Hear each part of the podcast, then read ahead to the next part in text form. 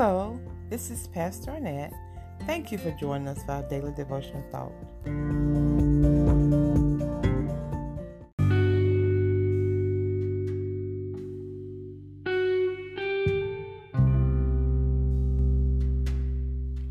Please make sure you get your COVID-19 vaccination. If you haven't already gotten yours, schedule it today.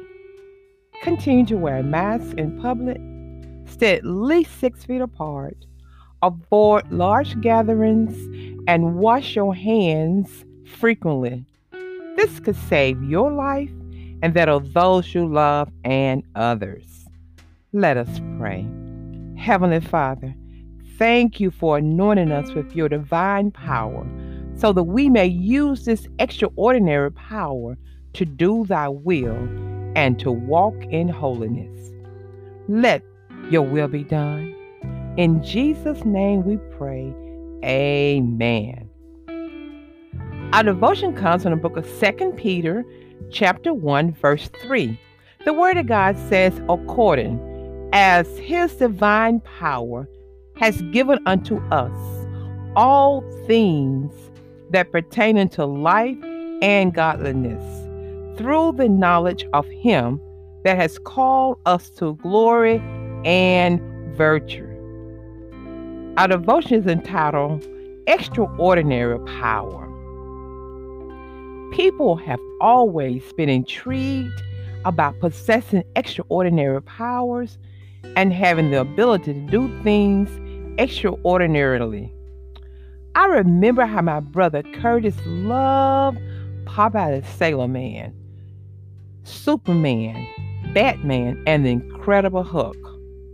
All these characters had extraordinary powers. Talking about having extraordinary powers, we as women definitely know something about that need. As women, in many instances, we are the wife, the mother, the chief negotiator, the doctor, the nurse, the chief financial officer, the teacher, the shoulder to cry on, the counselor, the lawyer, the go-to person for everything else that is needed, and the last one in bed, and of course the first one out of bed. Although it is exhausting and overwhelming trying to meet all the demands and to be there for everyone, yet we still try. Women have always played an integral role in the world.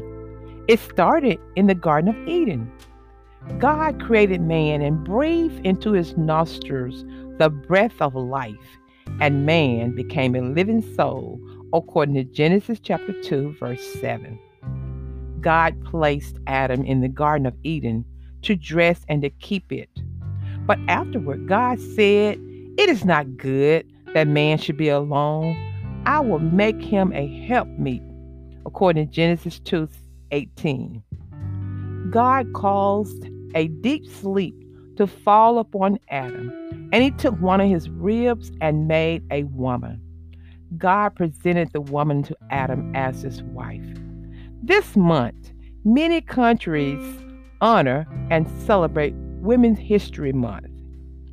Typically, the contributions of women to events in cultural, history, and contemporary society are highlighted. This is certainly a time in which society acknowledges the contribution of women to the strengthening of our world's peace and security.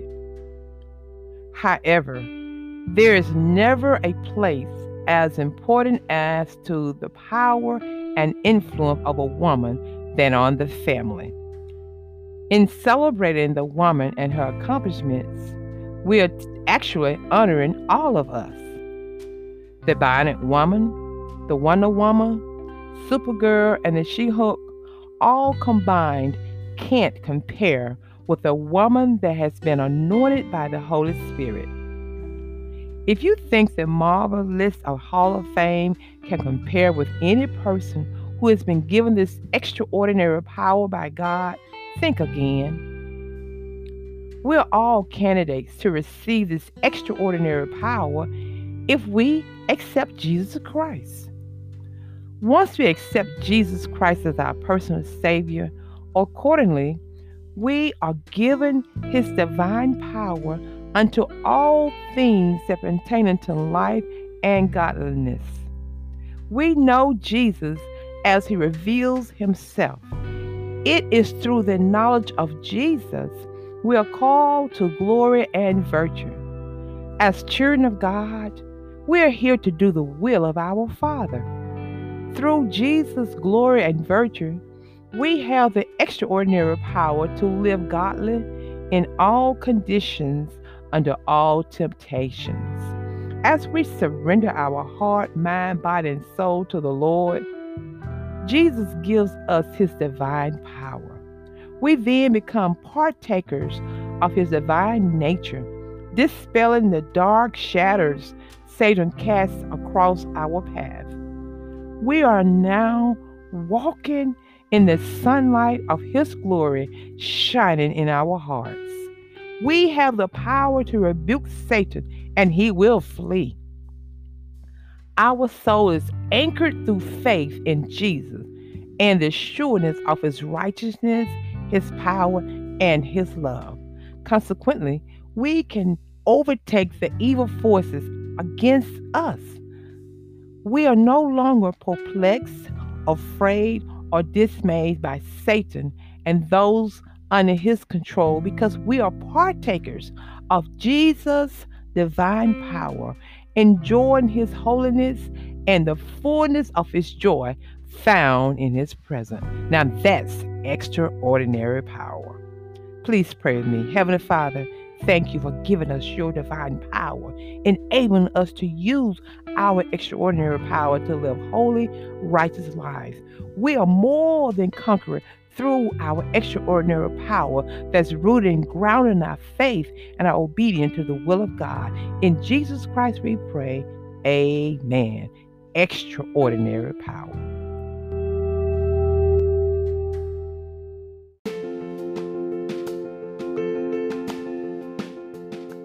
Thank you for joining us for today's Devotional Thought. I'm Pastor Annette Owen.